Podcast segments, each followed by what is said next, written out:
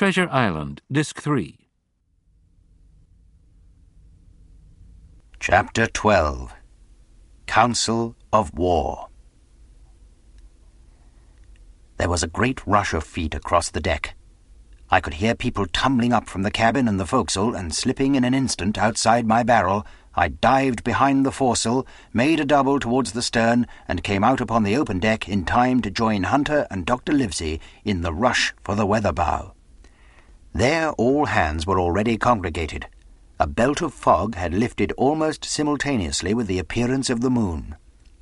Away to the southwest of us we saw two low hills, about a couple of miles apart, and rising behind one of them a third and higher hill whose peak was still buried in the fog.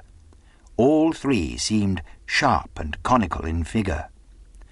So much I saw almost in a dream, for I had not yet recovered from my horrid fear of a minute or two before, and then I heard the voice of Captain Smollett issuing orders. The Hispaniola was laid a couple of points nearer the wind, and now sailed a course that would just clear the island on the east. And now, men, said the captain, when all was sheeted home, has any one of you ever seen that land ahead? I have, sir, said Silver. I've watered there with a trader I was cooking. The anchorage is on the south, behind an inlet, I fancy, asked the captain. Oh, yes, sir. Skeleton Island, they calls it. It were a main place for pirates once, and a hand we had on board knowed all their names for it. That hill to the nor'ard they calls the foremast hill. There are three hills in a row running south'ard, four main, and mizzen, sir. But the main, that's the big un with the cloud on it, they usually calls the spyglass, by reason of a lookout they kept when they was in the anchorage, cleaning. For it's there they cleaned their ships, sir, asking your pardon. I have a chart here, says Captain Smollett. See if that's the place. Long John's eyes burned in his head as he took the chart, but by the fresh look of the paper I knew he was doomed to disappointment. This was not the map we found in Billy Bones's chest, but an accurate copy, complete in all things, names and heights and soundings, with the single exception of the red crosses and the written notes. Sharp as must have been his annoyance, Silver had the strength of mind to hide it. Yes, sir, said he, this is the spot to be sure, and very prettily drawed out. Who might have done that, I wonder? the pirates were too ignorant, I reckon. Aye, here it is, Captain Kidd's Anchorage, just the name my shipmate called it. There's a strong current runs along the south, and then away nor'ard up the west coast. Right you was, sir, says he, to haul your wind and keep the weather of the island. Leastways, if such was your intentions as to enter and careen, and there ain't no better place for that in these waters. Thank you, my man, says Captain Smollett. I'll ask you later on to give us help. You may go. I was surprised at the coolness with which John avowed his knowledge of the island, and I own I was half frightened when I saw him drawing nearer to myself. He did not know, to be sure, that I had overheard his counsel from the apple barrel, and yet I had by this time taken such a horror of his cruelty, duplicity, and power, that I could scarce conceal a shudder when he laid his hand upon my arm. Ah, says he, this here is a sweet spot this island, a sweet spot for a lad to get ashore on. You'll bathe and you'll climb trees, and you'll hunt goats, you will, and you'll get aloft in them hills like a goat yourself. Why, it makes me young again. I was going to forget my timber leg, I was. Ah, it's a pleasant thing to be young and have ten toes, and you may lay to that. When you want to go a bit of exploring, you ask old John, and he'll put up a snack for ye to take along and clapping me in the friendliest way upon the shoulder, he hobbled off forward and went below. Captain Smollett, the squire, and Dr. Livesey were talking together on the quarter-deck, and, anxious as I was to tell them my story, I durst not interrupt them openly. While I was still casting about in my thoughts to find some probable excuse, Dr. Livesey called me to his side. He had left his pipe below, and being a slave to tobacco, had meant that I should fetch it. But as soon as I was near enough to speak and not be overheard, I broke out immediately, Doctor, let me speak. Get the captain and squire down to the cabin, and then make some pretence to send for me. I have terrible news. The doctor changed countenance a little, but next moment he was master of himself. Thank you, Jim, said he quite loudly. That was all I wanted to know, as if he had asked me a question. And with that he turned on his heel and rejoined the other two. They spoke together for a little, and though none of them started or raised his voice or so much as whistled, it was plain enough that Dr. Livesey had communicated my request, for the next thing that I heard was the captain giving an order to Job Anderson, and all hands were piped on deck. My lads, said Captain Smollett, I've a word to say to you. This land that we have sighted is the place we have been sailing for. Mr. Trelawney, being a very open-handed gentleman, as we all know, has just asked me a word or two, and as I was able to tell him that every man on board had done his duty, alow and aloft, as I never asked to see it done better, why he and I and the doctor are going below to the cabin to drink your health and luck, and you'll have grog served out for you to drink our health and luck. I'll tell you what I think of this. I think it handsome, and if you think as I do, you'll give a good sea cheer for the gentleman that does it. The cheer followed. That was a matter of course. But it rang out so full and hearty that I confess I could hardly believe these same men were plotting for our blood. One more cheer for Captain Smollett, cried Long John when the first had subsided. And this also was given with a will. On the top of that, the three gentlemen went below, and not long after, word was sent forward that Jim Hawkins was wanted in the cabin. I found them all three seated round the table, a bottle of Spanish wine and some raisins before them, and the doctor smoking away with his wig on his lap, and that I knew was a sign that he was agitated.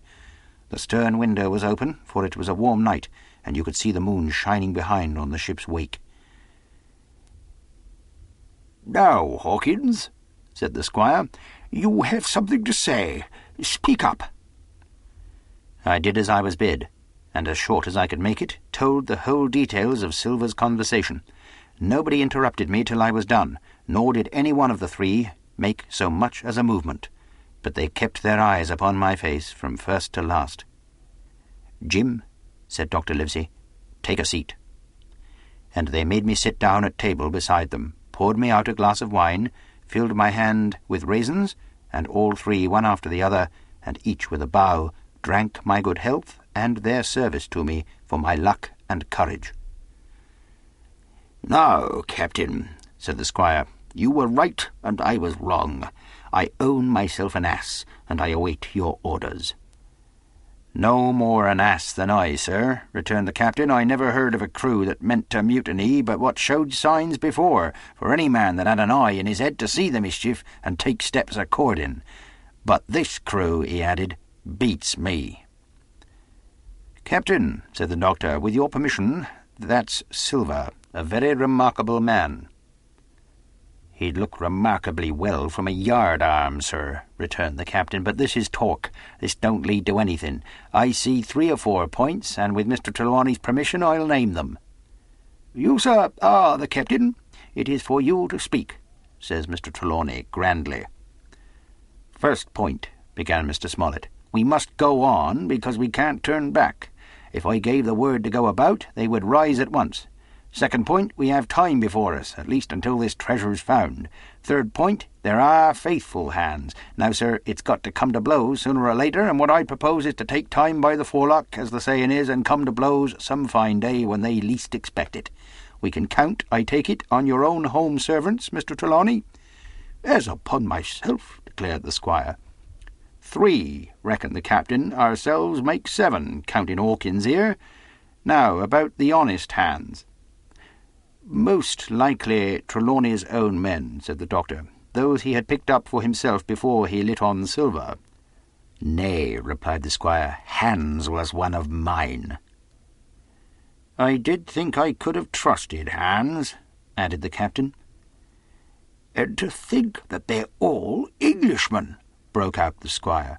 Sir, I could find it in my heart to blow the ship up. Well, gentlemen, said the captain, the best that I can say is not much. We must lay to, if you please, and keep a bright lookout. It's trying on a man, I know. It would be pleasanter to come to blows, but there's no help for it till we know our men. Lay to and whistle for a wind, that's my view. Jim here, said the doctor, can help us more than anyone. The men are not shy with him, and Jim is a noticing lad. Hawkins, I put prodigious faith in you, added the squire. I began to feel pretty desperate at this, for I felt altogether helpless, and yet by an odd train of circumstances it was indeed through me that safety came.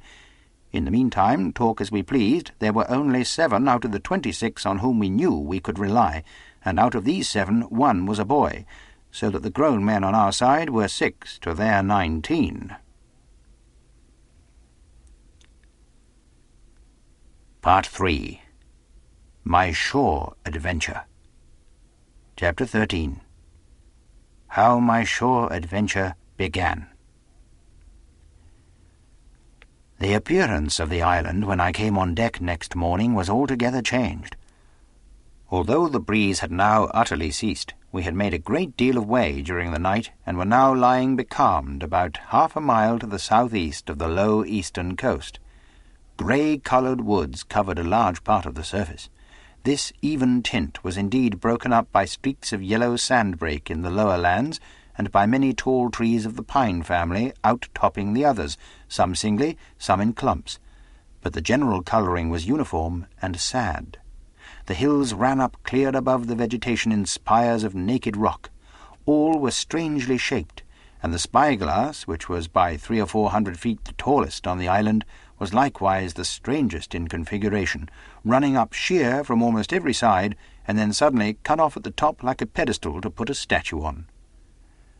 The Hispaniola was rolling scuppers under in the ocean swell.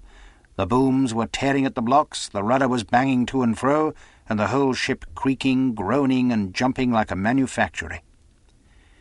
I had to cling tight to the backstay, and the world turned giddily before my eyes, for though I was a good enough sailor when there was way on, this standing still and being rolled about like a bottle was a thing I never learned to stand without a qualm or so, above all in the morning, on an empty stomach. Perhaps it was this, Perhaps it was the look of the island, with its grey, melancholy woods and wild stone spires, and the surf that we could both see and hear foaming and thundering on the steep beach. At least, although the sun shone bright and hot, and the shore birds were fishing and crying all around us, and you would have thought anyone would have been glad to get to land after being so long at sea, my heart sank, as the saying is, into my boots, and from the first look onward I hated the very thought of Treasure Island. We had a dreary morning's work before us, for there was no sign of any wind, and the boats had to be got out and manned, and the ship warped three or four miles round the corner of the island and up the narrow passage to the haven behind Skeleton Island. I volunteered for one of the boats, where I had, of course, no business. The heat was sweltering, and the men grumbled fiercely over their work. Anderson was in command of my boat, and instead of keeping the crew in order, he grumbled as loud as the worst. Well, he said with an oath, it's not for ever.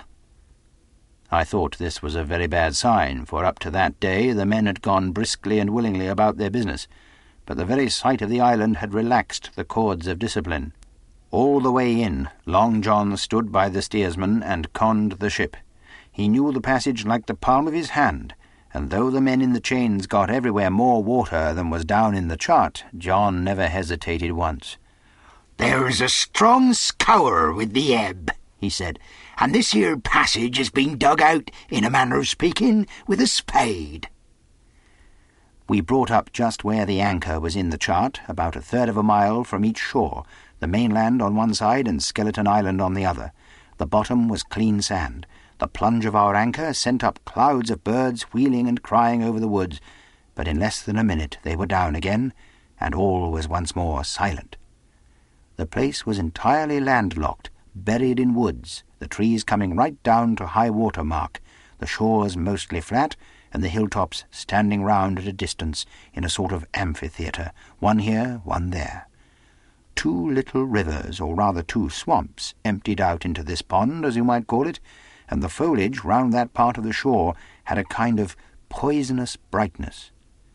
From the ship we could see nothing of the house or stockade, for they were quite buried among trees, and if it had not been for the chart on the companion, we might have been the first that had ever anchored there since the island arose out of the seas. There was not a breath of air moving, nor a sound but that of the surf booming half a mile away along the beaches and against the rocks outside. A peculiar, stagnant smell hung over the anchorage, a smell of sodden leaves and rotting tree trunks. I observed the doctor sniffing and sniffing like someone tasting a bad egg. I don't know about treasure, he said, but I'll stake my wig there's fever here. If the conduct of the men had been alarming in the boat, it became truly threatening when they had come aboard. They lay about the deck, growling together in talk. The slightest order was received with a black look and grudgingly and carelessly obeyed. Even the honest hands must have caught the infection, for there was not one man aboard to mend another. Mutiny, it was plain, hung over us like a thundercloud. And it was not only we of the cabin party who perceived the danger. Long John was hard at work going from group to group, spending himself in good advice, and as for example no man could have shown a better. He fairly outstripped himself in willingness and civility. He was all smiles to everyone.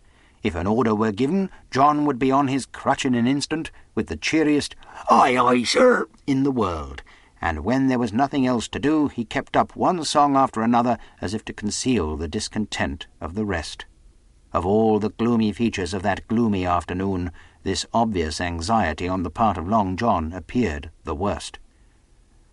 We held a council in the cabin. Sir, said the captain, if I risk another order, the whole ship'll come about our ears by the run. You see, sir, here it is. I get a rough answer, do I not? Well, if I speak back, pikes will be going in two shakes, and if I don't, Silver will see there's something under that, and the game's up. Now we've only one man to rely on. And who is that? asked the squire. Silver, sir, returned the captain. He's as anxious as you and I to smother things up. 'Tis a tiff. He'd soon talk him out of it if he had the chance. And what I propose to do is to give him the chance. Let's allow the men an afternoon ashore. If they all go, why, we'll fight the ship. If they none of 'em go, well, then we'll hold the cabin, and God defend the right. If some go, you mark my word, sir, Silver'll bring 'em aboard again as mild as lambs.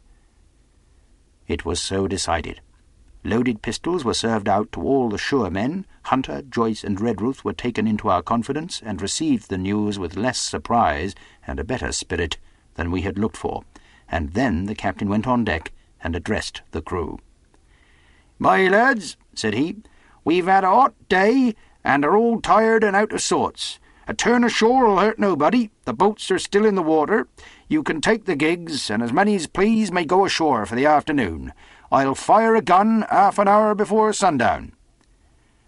I believe the silly fellows must have thought they would break their shins over treasure as soon as they were landed, for they all came out of their sulks in a moment and gave a cheer that started the echo in a faraway hill and sent the birds once more flying and squalling round the anchorage. The captain was too bright to be in the way. He whipped out of sight in a moment, leaving Silver to arrange the party, and I fancy it was as well he did so.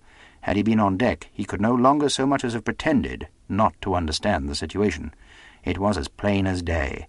Silver was the captain, and a mighty rebellious crew he had of it.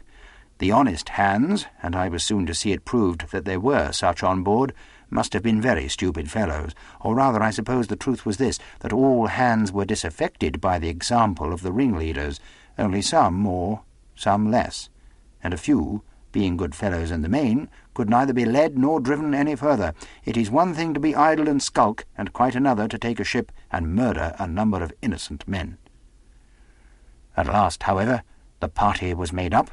Six fellows were to stay on board, and the remaining thirteen, including Silver, began to embark.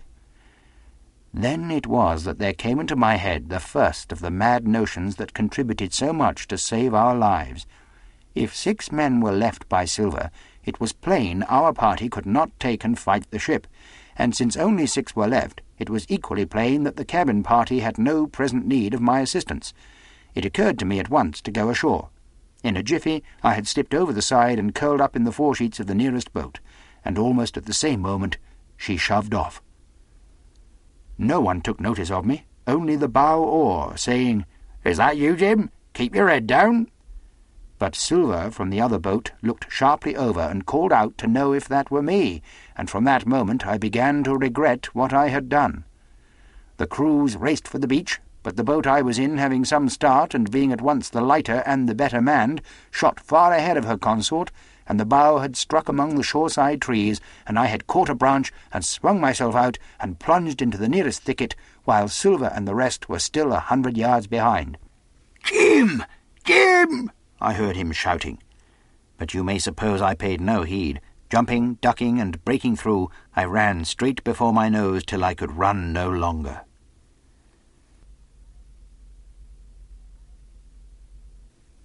Chapter 14 The First Blow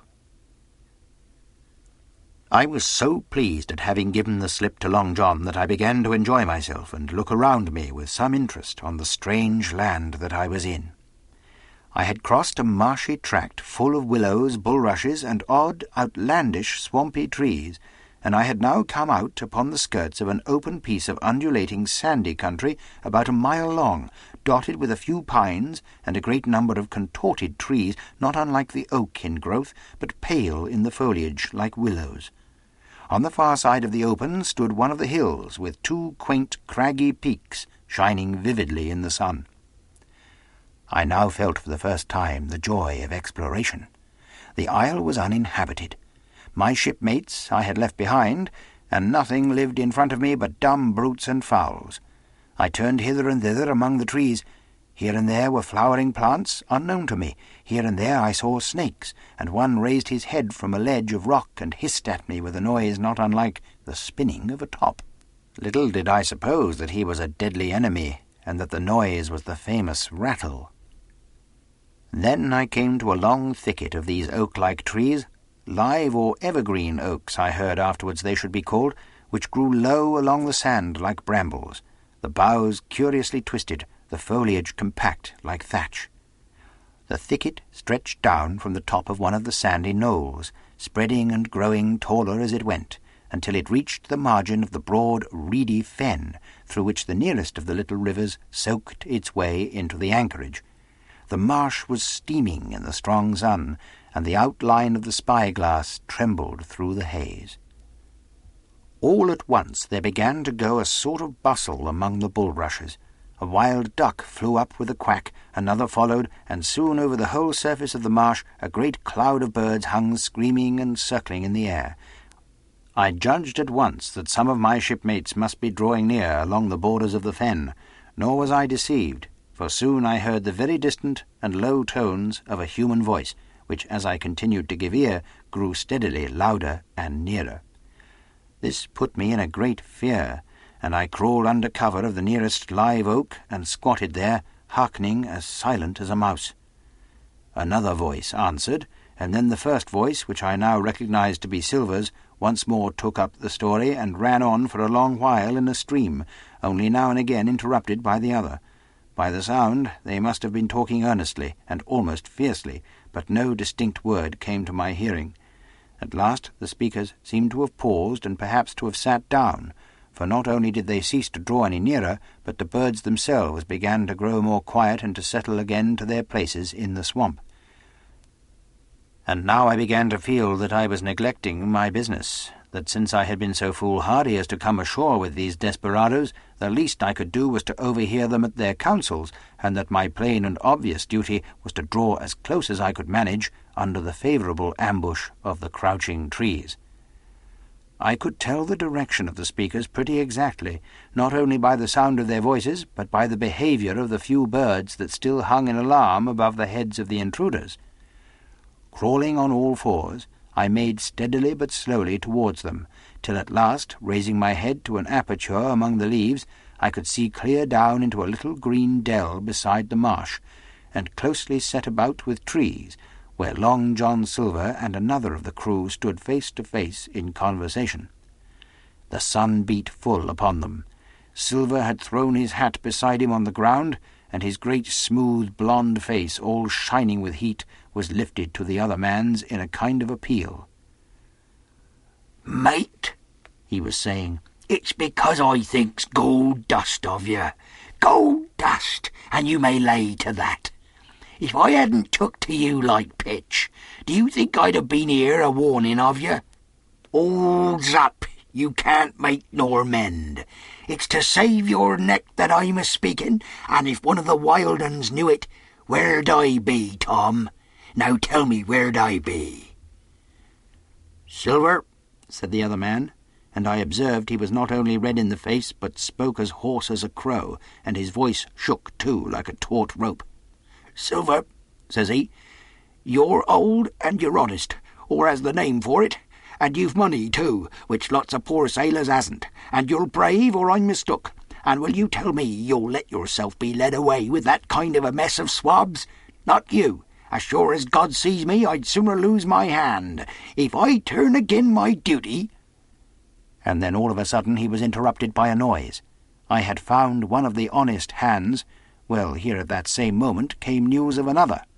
Far away out in the marsh there arose, all of a sudden, a sound like the cry of anger, then another on the back of it, and then one horrid, long-drawn scream.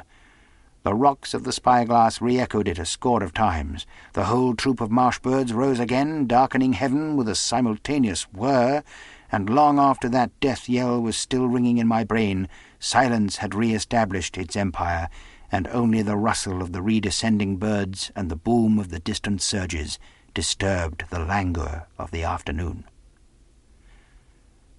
Tom had leaped at the sound, like a horse at the spur, but Silver had not winked an eye. He stood where he was, resting lightly on his crutch, watching his companion like a snake about to spring. John, said the sailor, stretching out his hand. Hands off! cried Silver, leaping back a yard, as it seemed to me, with the speed and security of a trained gymnast. Hands off if you like, John Silver, said the other. It's a black conscience that can make you fear to me. But in heaven's name, tell me what was that? That, returned Silver, smiling away, but warier than ever, his eye a mere pinpoint in his big face, but gleaming like a crumb of glass. That? Oh, I reckon that'll be Alan. And at this point Tom flashed out like a hero. Alan, he cried, then rest his soul for a true seaman. And as for you, John Silver, long you've been a mate of mine, but you're mate of mine no more. If I die like a dog, I'll die in my duty. You killed Alan, have you? Kill me too if you can, but I defies you. And with that, this brave fellow turned his back directly on the cook and set off walking for the beach. But he was not destined to go far. With a cry, John seized the branch of a tree, whipped the crutch out of his armpit, and sent that uncouth missile hurtling through the air. It struck poor Tom point foremost, and with stunning violence right between the shoulders in the middle of his back. His hands flew up, he gave a sort of gasp, and fell. Whether he were injured much or little, none could ever tell. Like enough to judge from the sound, his back was broken on the spot. But he had no time given him to recover. Silver, agile as a monkey even without leg or crutch, was on the top of him next moment and had twice buried his knife up to the hilt in that defenceless body. From my place of ambush I could hear him pant aloud as he struck the blows. I do not know what it rightly is to faint, but I do know that for the next little while the whole world swam away from before me in a whirling mist. Silver and the birds and the tall spyglass hilltop going round and round and topsy-turvy before my eyes, and all manner of bells ringing and distant voices shouting in my ear. When I came again to myself, the monster had pulled himself together, his crutch under his arm, his hat upon his head. Just before him lay Tom, motionless upon the sward. But the murderer minded him not a whit, cleansing his blood-stained knife the while upon a wisp of grass. Everything else was unchanged, the sun still shining mercilessly on the steaming marsh and the tall pinnacle of the mountain, and I could scarce persuade myself that murder had been actually done and a human life cruelly cut short a moment since before my eyes. But now John put his hand into his pocket, brought out a whistle, and blew upon it several modulated blasts that rang far across the heated air, I could not tell, of course, the meaning of the signal, but it instantly awoke my fears. More men would be coming. I might be discovered. They had already slain two of the honest people. After Tom and Alan, might not I come next? Instantly I began to extricate myself and crawl back again with what speed and silence I could manage to the more open portion of the wood. As I did so, I could hear hails coming and going between the old buccaneer and his comrades, and this sound of danger lent me wings. As soon as I was clear of the thicket, I ran as I have never ran before, scarce minding the direction of my flight, so long as it led me from the murderers, and as I ran, fear grew and grew upon me until it turned into a kind of frenzy. Indeed, could anyone be more entirely lost than I? When the gun fired, how should I dare to go down to the boats among those fiends, still smoking from their crime? Would not the first of them who saw me wring my neck like a snipe's? Would not my absence itself be an evidence to them of my alarm, and therefore of my fatal knowledge? It was all over, I thought. Good-bye to the Hispaniola. Good-bye to the squire, the doctor, and the captain. There was nothing left for me but death by starvation or death by the hands of the mutineers. All this while, as I say, I was still running, and without taking any notice, I had drawn near to the foot of the little hill with the two peaks, and had got into a part of the island where the live oaks grew more widely apart, and seemed more like forest trees in their bearing and dimensions. Mingled with these were a few scattered pines, some fifty, some nearer seventy feet high. The air, too, smelt more freshly than down beside the marsh. And here a fresh alarm brought me to a standstill with a thumping heart. Chapter 15 The Man of the Island From the side of the hill, which was here steep and stony, a spout of gravel was dislodged, and fell rattling and bounding through the trees. My eyes turned instinctively in that direction, and I saw a figure leap with great rapidity behind the trunk of a pine. What it was, whether bear or man or monkey, I could in no wise tell. It seemed dark and shaggy.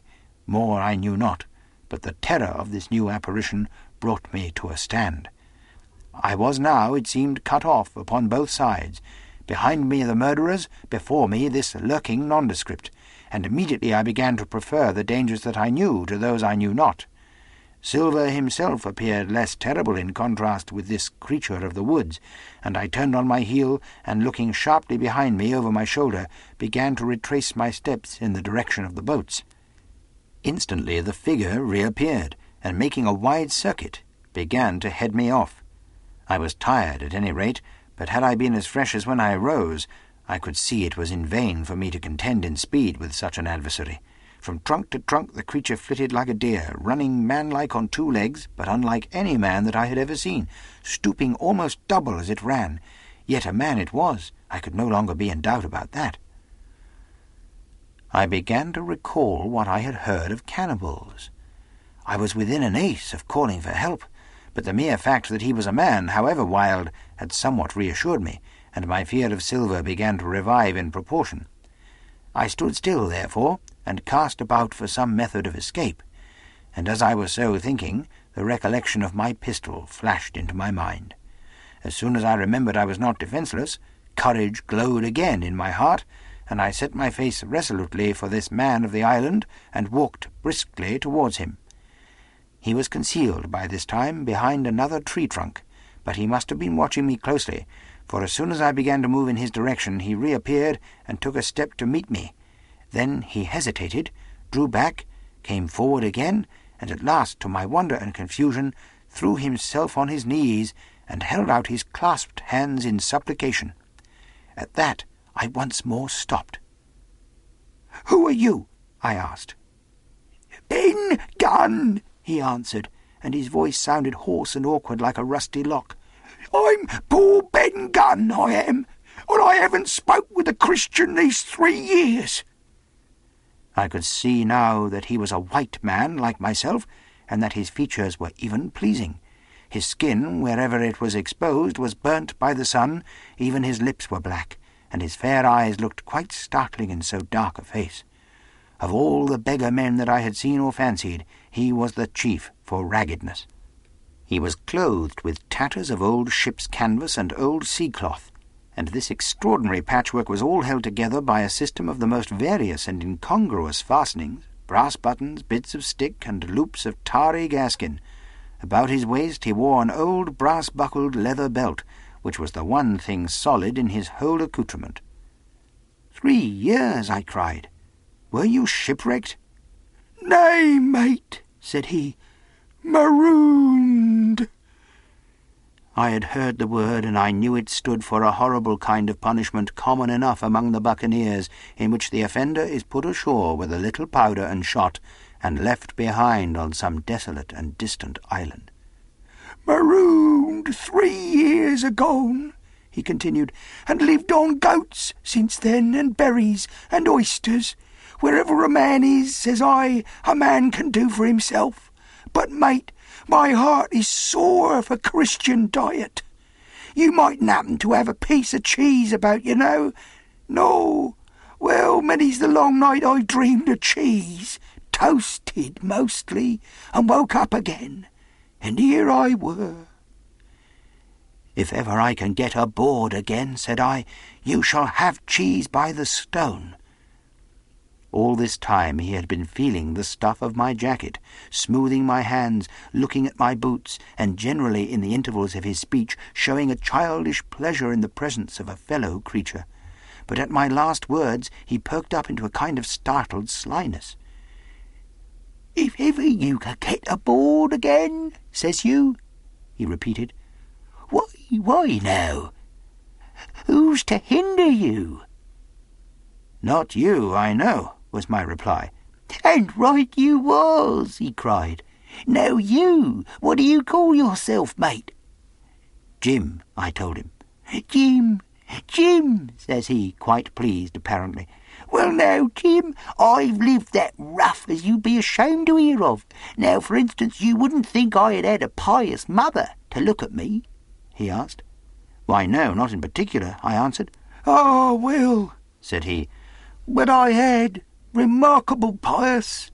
And I was a civil, pious boy, and could rattle off my catechism that fast as you couldn't tell one word from another. And here's what it come to, Jim, and it begun with chuck farthing on the blessed gravestones. That's what it begun with. But it went further than that. And so my mother told me and predicted the whole, she did, the pious woman. But it were Providence that put me here, I've thought it all out in this here lonely island, and I'm back on piety. You don't catch me tasting rum so much, but just a thimbleful for luck, of course, the first chance I have. I'm bound I'll be good, and I see the way to. And Jim, looking all round him and lowering his voice to a whisper, I'm rich. I now felt sure that the poor fellow had gone crazy in his solitude, and I suppose I must have shown the feeling in my face, for he repeated the statement hotly. Rich, rich, I says, and I'll tell you what, I'll make a man of you, Jim. Oh, Jim, you bless your stars, you will. You was the first that found me. And at this there came suddenly a lowering shadow over his face, and he tightened his grasp upon my hand and raised a forefinger threateningly before my eyes. Now, Jim, you tell me true. That ain't Flint's ship. At this I had a happy inspiration. I began to believe that I had found an ally, and I answered him at once. It's not Flint's ship, and Flint is dead, but I'll tell you true as you ask me. There are some of Flint's hands aboard, worse luck for the rest of us. Not a man with one leg, he gasped. Silver? I asked. Ha! Ha!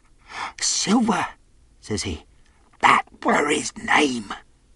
He's the cook and the ringleader too. He was still holding me by the wrist, and at that he gave it quite a wring. If you were sent by Long John, he said, I'm as good as pork and I know it. But where was you, do you suppose? I had made my mind up in a moment, and by way of answer told him the whole story of our voyage and the predicament in which we found ourselves. He heard me with the keenest interest, and when I had done he patted me on the head. You're a good lad, Jim, he said, and you're all in a clove hitch, ain't you? Well, you just put your trust in Ben Gunn. Ben Gunn's the man to do it. Would you think it likely now that your squire would prove a liberal-minded one in case of help, him being in a clove hitch, as you remark? I told him the squire was the most liberal of men. Ay, but you see, returned Ben Gunn, I didn't mean giving me a gate to keep and a suit of livery clothes and such. That's not my mark, Jim. What I mean is, would he be likely to come down to the tune of, say, one thousand pounds out of money that's as good as a man's own already? I am sure he would, said I. As it was, all hands were to share. And a passage home, he added with a look of great shrewdness. Why, I cried, the squire's a gentleman, and besides, if we got rid of the others, we should want you to help work the vessel home. Ah, said he, and so you would. And he seemed very much relieved. Now, I'll tell you what, he went on, so much I'll tell you, and no more. I were in Flint's ship when he buried the treasure. He and six along, six strong seamen. They was ashore nigh on a week, and us standing off and on in the old walrus. One fine day up went the signal, and here come Flint by himself in a little boat, and his head done up in a blue scarf. The sun was getting up, and mortal white he looked about the cutwater. But there he was, you mind, and the six all dead, dead and buried. How he done it, not a man aboard us could make out. It was battle, murder, and sudden death, leastways, him against all six. Billy Bones was the mate. Long John, he was quartermaster and they asked him where the treasure was. Ah, says he, you can go ashore if you like and stay, he says, but as for the ship, she'll beat up for more, by thunder. That's what he said. Well, I was in another ship three years back, and we sighted this island. Boys, said I, here's Flint's treasure. Let's land and find it. The captain was displeased at that, but my messmates were all of a mind and landed. Twelve days they looked for it, and every day they had the worst word for me, until one fine morning all hands went aboard. As for you, Benjamin Gunn, says they, here's a musket, and they says, and a spade and pickaxe. You can stay here and find Flint's money for yourself, they says. Well, Jim, three years have I been here, and not a bite of Christian diet from that day to this. But now you look here, look at me. Do I look like a man before the mast? No, says you. Nor I weren't neither, I says. And with that he winked and pinched me hard. Just you mention them words to your squire, Jim, he went on. Nor he weren't neither. That's the words. Three years he were the man of this island, light and dark, fair and rain, and sometimes he would maybe think upon a prayer, says you, and sometimes he would maybe think of his old mother, so be as she was alive, you'll say. But the most part of Gunn's time, this is what you'll say, the most part of his time was took up with another matter. And then you'll give him a nip, like I do. And he pinched me again in the most confidential manner then, he continued, then you'll up, and you'll say this. Gunn is a good man, you'll say, and he puts a precious sight more confidence, a precious sight, mind that, in a gentleman born than in these gentlemen of fortune, having been one himself. Well, I said, I don't understand one word that you've been saying, but that's neither here nor there, for how am I to get on board? Ah, oh, said he, that's the hitch for sure. Well, there's my boat, that I made with my two hands. I keep her under the white rock. If the worst come to the worst, we might try that after dark. Hi! he broke out. What's that? For just then, although the sun had still an hour or two to run, all the echoes of the island awoke and bellowed to the thunder of a cannon. They have begun to fight, I cried. Follow me. And I began to run towards the anchorage my terrors all forgotten, while close at my side the marooned man in his goatskins trotted easily and lightly. Left, left, says he. Keep to your left hand, mate Jim, under the trees with you. There's where I killed my first goat. They don't come down here now. They're all mastheaded on them mountains for fear of Benjamin Gunn. Ah, and there's the cemetery. Cemetery, he must have meant. You see the mounds? I come here and prayed nows and thens when I thought maybe a Sunday would be about due. It weren't quite a chapel, but it seemed more solemn like. And then, says you, Ben Gunn was short-handed, no chaplain, nor so much as a Bible and a flag, you says. And so he kept talking as I ran, neither expecting nor receiving any answer. The cannon shot was followed after a considerable interval by a volley of small arms. Another pause, and then, not a quarter of a mile in front of me, I beheld the Union Jack flutter in the air above a wood. Part 4 The Stockade Chapter 16 Narrative continued by the Doctor How the Ship was Abandoned. It was about half past one, three bells in the sea phrase, that the two boats went ashore from the Hispaniola. The captain, the squire, and I were talking matters over in the cabin. Had there been a breath of wind, we should have fallen on the six mutineers who were left aboard with us, slipped our cable, and away to sea. But the wind was wanting, and to complete our helplessness, down came Hunter with the news that Jim Hawkins had slipped into a boat and was gone ashore with the rest. It never occurred to us to doubt Jim Hawkins, but we were alarmed for his safety. With the men in the temper they were in, it seemed an even chance if we should see the lad again. We ran on deck. The pitch was bubbling in the seams. The nasty stench of the place turned me sick. If ever a man smelt fever and dysentery, it was in that abominable anchorage. The six scoundrels were sitting grumbling under a sail in the forecastle. Ashore we could see the gigs made fast and a man sitting in each, hard by where the river runs in. One of them was whistling Lillibullero. Waiting was a strain, and it was decided that Hunter and I should go ashore with the jolly boat in quest of information. The gigs had leaned to their right, but Hunter and I pulled straight in, in the direction of the stockade upon the chart. The two who were left guarding their boats seemed in a bustle at our appearance. Lillibullero stopped, and I could see the pair discussing what they ought to do. Had they gone and told Silver, all might have turned out differently, but they had their orders, I suppose, and decided to sit quietly where they were and hark back again to Lillibullero. There was a slight bend in the coast, and I steered so as to put it between us. Even before we landed, we had thus lost sight of the gigs. I jumped out and came as near running as I durst, with a big silk handkerchief under my hat for coolness' sake, and a brace of pistols ready primed for safety. I had not gone a hundred yards when I reached the stockade. This was how it was. A spring of clear water rose almost at the top of a knoll. Well, on the knoll, and enclosing the spring, they had clapped a stout log-house fit to hold two score of people on a pinch, and loopholed for musketry on either side. All round this they had cleared a wide space, and then the thing was completed by a paling six feet high, without door or opening, too strong to pull down without time and labour, and too open to shelter the besiegers. The people in the log-house had them in every way. They stood quiet in shelter and shot the others like partridges. All they wanted was a good watch and food, for short of a complete surprise, they might have held the place against a regiment. What particularly took my fancy was the spring, for though we had a good enough place of it in the cabin of the Hispaniola, with plenty of arms and ammunition, and things to eat, and excellent wines, there had been one thing overlooked. We had no water. I was thinking this over when there came ringing over the island the cry of a man at the point of death.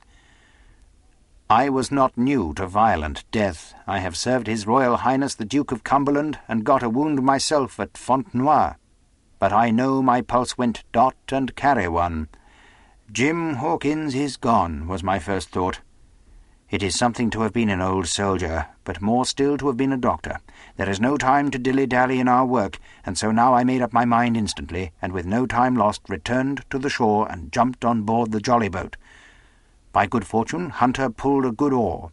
We made the water fly, and the boat was soon alongside and I aboard the schooner.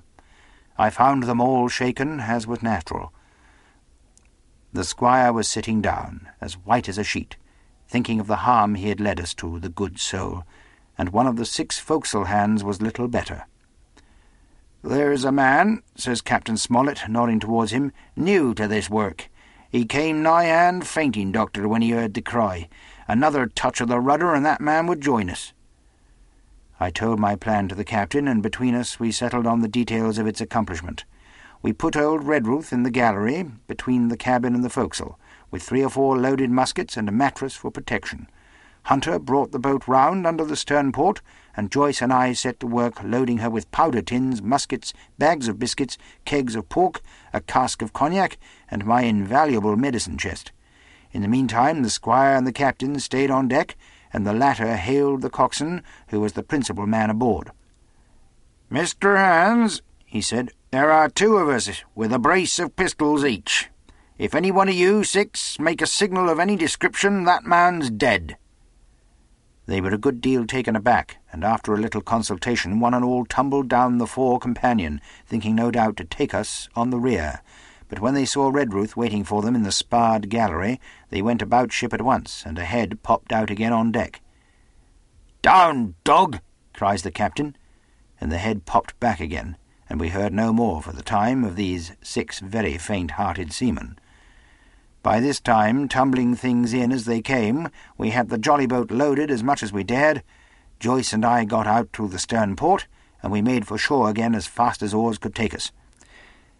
This second trip fairly aroused the watchers along shore. Lily Lillibullero was dropped again, and just before we lost sight of them behind the little point, one of them whipped ashore and disappeared. I had half a mind to change my plan and destroy their boats, but I feared that Silver and the others might be close at hand, and all might very well be lost by trying for too much. We had soon touched land in the same place as before, and set to provision the blockhouse. All three made the first journey, heavily laden, and tossed our stores over the palisade. Then, leaving Joyce to guard them, one man to be sure, but with half a dozen muskets, Hunter and I returned to the jolly boat and loaded ourselves once more. So we proceeded, without pausing to take breath, till the whole cargo was bestowed, when the two servants took up their position in the blockhouse, and I, with all my power, sculled back to the Hispaniola. That we should have risked a second boat load seems more daring than it really was. They had the advantage of numbers, of course, but we had the advantage of arms.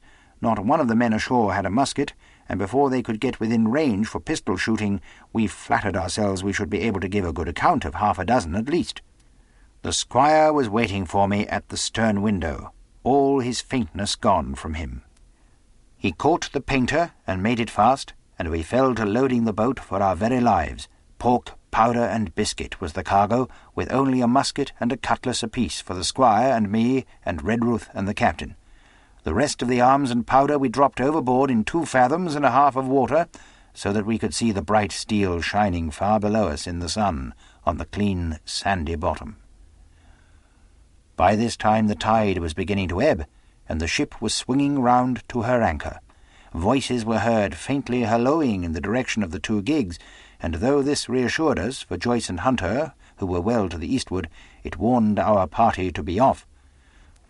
Redruth retreated from his place in the gallery and dropped into the boat, which we then brought round to the ship's counter to be handier for Captain Smollett. Now, men, said he, do you hear me?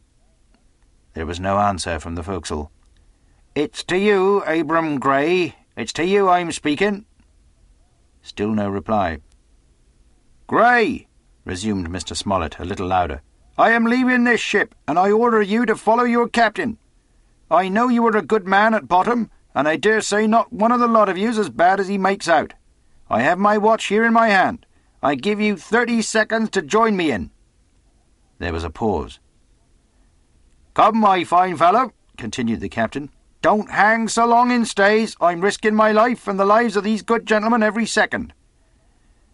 There was a sudden scuffle, a sound of blows, and out burst Abram Gray with a knife cut on the side of the cheek, and came running to the captain like a dog to the whistle. I'm with you, sir, said he, and the next moment he and the captain had dropped aboard of us, and we had shoved off and given way. We were clear out of the ship, but not yet ashore in our stockade. Chapter 17 Narrative continued by the Doctor, the Jolly Boat's last trip. This fifth trip was quite different from any of the others. In the first place, the little gallipot of a boat that we were in was gravely overloaded. Five grown men, and three of them, Trelawney, Redruth, and the captain, over six feet high, was already more than she was meant to carry. Add to that the powder, pork, and bread bags. The gunwale was lipping astern. Several times we shipped a little water, and my breeches and the tails of my coat were all soaking wet before we had gone a hundred yards. The captain made us trim the boat, and we got her to lie a little more evenly. All the same, we were afraid to breathe. In the second place, the ebb was now making, a strong rippling current running westward through the basin, and then southward and seaward down the straits by which we had entered in the morning. Even the ripples were a danger to our overloaded craft, but the worst of it was that we were swept out of our true course and away from our proper landing place behind the point. If we let the current have its way, we should come ashore beside the gigs, where the pirates might appear at any moment. I cannot keep her head for the stockade, sir, said I to the captain. I was steering, while he and Redruth, two fresh men, were at the oars. The tide keeps washing her down. Could you pull a little stronger? Not without swamping the boat, said he. You must bear up, sir, if you please. Bear up until you see you're gaining. I tried, and found by experiment that the tide kept sweeping us westward until I had laid her head due east, or just about right angles to the way we ought to go. We'll never get ashore at this rate, said I. If it's the only course that we can lie, sir, we must even lie it, returned the captain. We must keep upstream. You see, sir, he went on, if once we drop to leeward of the landing place, it's hard to say where we should get ashore, besides the chance of being boarded by the gigs. Whereas, the way we go, the current must slacken, and then we can dodge back along the shore. The current's less already, sir, said the man Gray, who was sitting in the foresheets. You can ease her off a bit. Thank you, my man, said I, quite as if nothing had happened, for we had all quietly made up our minds to treat him like one of ourselves. Suddenly the captain spoke up again, and I thought his voice was a little changed. The gun, said he. I have thought of that, said I, for I made sure he was thinking of a bombardment of the fort. They could never get the gun ashore, and if they did, they could never haul it through the woods. Look astern, doctor, replied the captain. We had entirely forgotten the long nine, and there, to our horror, were the five rogues busy about her, getting off her jacket, as they called the stout tarpaulin cover under which she sailed.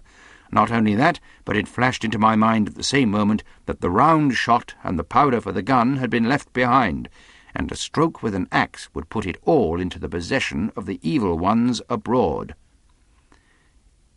Israel was Flint's gunner, said Gray hoarsely. At any risk, we put the boat's head direct for the landing place. By this time we had got so far out of the run of the current that we kept steerage way even at our necessarily gentle rate of rowing, and I could keep her steady for the goal. But the worst of it was that with the course I now held we turned our broadside instead of our stern to the Hispaniola, and offered a target like a barn door. I could hear as well as see that brandy-faced rascal Israel Hands plumping down a round shot on the deck. Who's the best shot? asked the captain. Mr. Trelawney. Out of the way, said I. Mr. Trelawney, will you please pick me off one of these men, sir? Hands, if possible, said the captain. Trelawney was as cool as steel. He looked to the priming of his gun. Now, cried the captain, easy with that gun, sir, or you'll swamp the boat. All hands, stand by to trimmer when he aims. The squire raised his gun. The rowing ceased, and we leaned over to the other side to keep the balance, and all was so nicely contrived that we did not ship a drop. They had the gun by this time slewed round upon the swivel, and Hands, who was at the muzzle with the rammer, was in consequence the most exposed. However, we had no luck, for just as Trelawney fired, down he stooped, the ball whistled over him, and it was one of the other four who fell. The cry he gave was echoed not only by his companions on board, but by a great number of voices from the shore, and looking in that direction I saw the other pirates trooping out from among the trees and tumbling into their places in the boats. Here come the gigs, sir, said I. Give way, then, cried the captain. We mustn't mind if we swamp her now. If we can't get ashore, all's up. Only one of the gigs is being manned, sir, I added. The crew of the other most likely going round by shore to cut us off. They'll have a hot run, sir, returned the captain. Jack ashore, you know. It's not them I mind, it's the round shot. Carpet bowls my lady's maid couldn't miss. Tell us, squire, when you see the match, and we'll hold water. In the meanwhile, we had been making headway at a good pace for a boat so overloaded, and we had shipped but little water in the process. We were now close in, thirty or forty strokes, and we should beach her, for the ebb had already disclosed a narrow belt of sand below the clustering trees. The gig was no longer to be feared. The little point had already concealed it from our eyes. The ebb tide, which had so cruelly delayed us, was now making reparation and delaying our assailants. The one source of danger was the gun. If I durst, said the captain, I'd stop and pick off another man. But it was plain that they meant nothing should delay their shot. They had never so much as looked at their fallen comrade, though he was not dead, and I could see him trying to crawl away. Ready, cried the squire. Hold, cried the captain, quick as an echo, and he and Redruth backed with a great heave that sent her stern bodily under water. The report fell in at the same instant of time. This was the first that Jim heard, the sound of the squire's shot not having reached him. Where the ball passed, not one of us precisely knew, but I fancy it must have been over our heads, and that the wind of it may have contributed to our disaster. At any rate, the boat sank by the stern, quite gently, in three feet of water, leaving the captain and myself facing each other on our feet. The other three took complete headers and came up again drenched and bubbling. So far there was no great harm, no lives were lost, and we could wade ashore in safety, but there were all our stores at the bottom, and to make things worse, only two guns out of five remained in a state of service. Mine I had snatched from my knees and held over my head, by a sort of instinct. As for the captain, he had carried his over his shoulder by a bandolier, and like a wise man, lock uppermost. The other three had gone down with the boat. To add to our concern, we heard voices already drawing near us in the woods along shore, and we had not only the danger of being cut off from the stockade in our half-crippled state, but the fear before us whether, if Hunter and Joyce were attacked by half a dozen, they would have the sense and conduct to stand firm. Hunter was steady, that we knew. Joyce was a doubtful case, a pleasant, polite man for a valet and to brush one's clothes, but not entirely fitted for a man of war. With all this in our minds, we waded ashore as fast as we could, leaving behind us the poor jolly boat and a good half of all our powder and provisions. Chapter 18 Narrative continued by the Doctor. End of the first day's fighting. We made our best speed across the strip of wood that now divided us from the stockade, and at every step we took the voices of the buccaneers rang nearer. Soon we could hear their footfalls as they ran, and the cracking of the branches as they breasted across a bit of thicket. I began to see we should have a brush for it in earnest, and looked to my priming. Captain, said I, Trelawney is the dead shot. Give him your gun. His own is useless. They exchanged guns, and Trelawney, silent and cool as he had been since the beginning of the bustle, hung a moment on his heel to see that all was fit for service. At the same time, observing Gray to be unarmed, I handed him my cutlass. It did all our hearts good to see him spit in his hand, knit his brows, and make the blade sing through the air. It was plain from every line of his body that our new hand was worth his salt. Forty paces farther, we came to the edge of the wood and saw the stockade in front of us. We struck the enclosure about the middle of the south side, and almost at the same time seven mutineers, Job Anderson, the boatswain, at their head, appeared in full cry at the south-western corner. They paused as if taken aback, and before they recovered, not only the squire and I, but Hunter and Joyce from the blockhouse had time to fire. The four shots came in rather a scattering volley, but they did the business. One of the enemy actually fell, and the rest, without hesitation, turned and plunged into the trees. After reloading, we walked down the outside of the palisade to see to the fallen enemy. He was stone dead, shot through the heart. We began to rejoice over our good success, when just at that moment a pistol cracked in the bush, a ball whistled close past my ear, and poor Tom Redruth stumbled and fell his length on the ground. Both the squire and I returned the shot, but as we had nothing to aim at, it is probable we only wasted powder. Then we reloaded and turned our attention to poor Tom. The captain and Gray were already examining him, and I saw with half an eye that all was over. I believe the readiness of our return volley had scattered the mutineers once more, for we were suffered without further molestation to get the poor old gamekeeper hoisted over the stockade and carried groaning and bleeding into the log house. Poor old fellow! He had not uttered one word of surprise, complaint, fear, or even acquiescence from the very beginning of our troubles till now, when we had laid him down in the log house to die.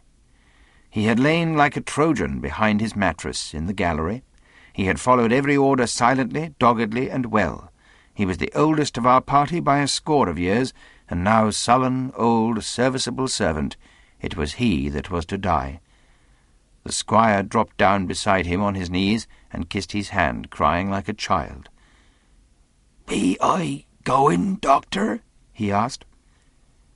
Tom, my man, said I, you're going home.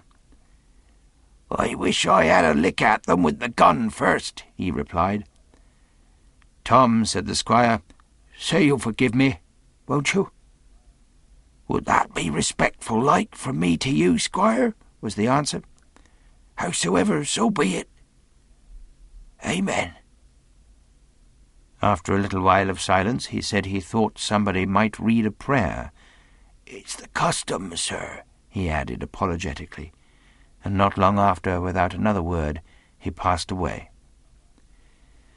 In the meantime, the captain, whom I had observed to be wonderfully swollen about the chest and pockets, had turned out a great many various stores the British colours, a Bible, a coil of stoutish rope, pen, ink, the logbook, and pounds of tobacco.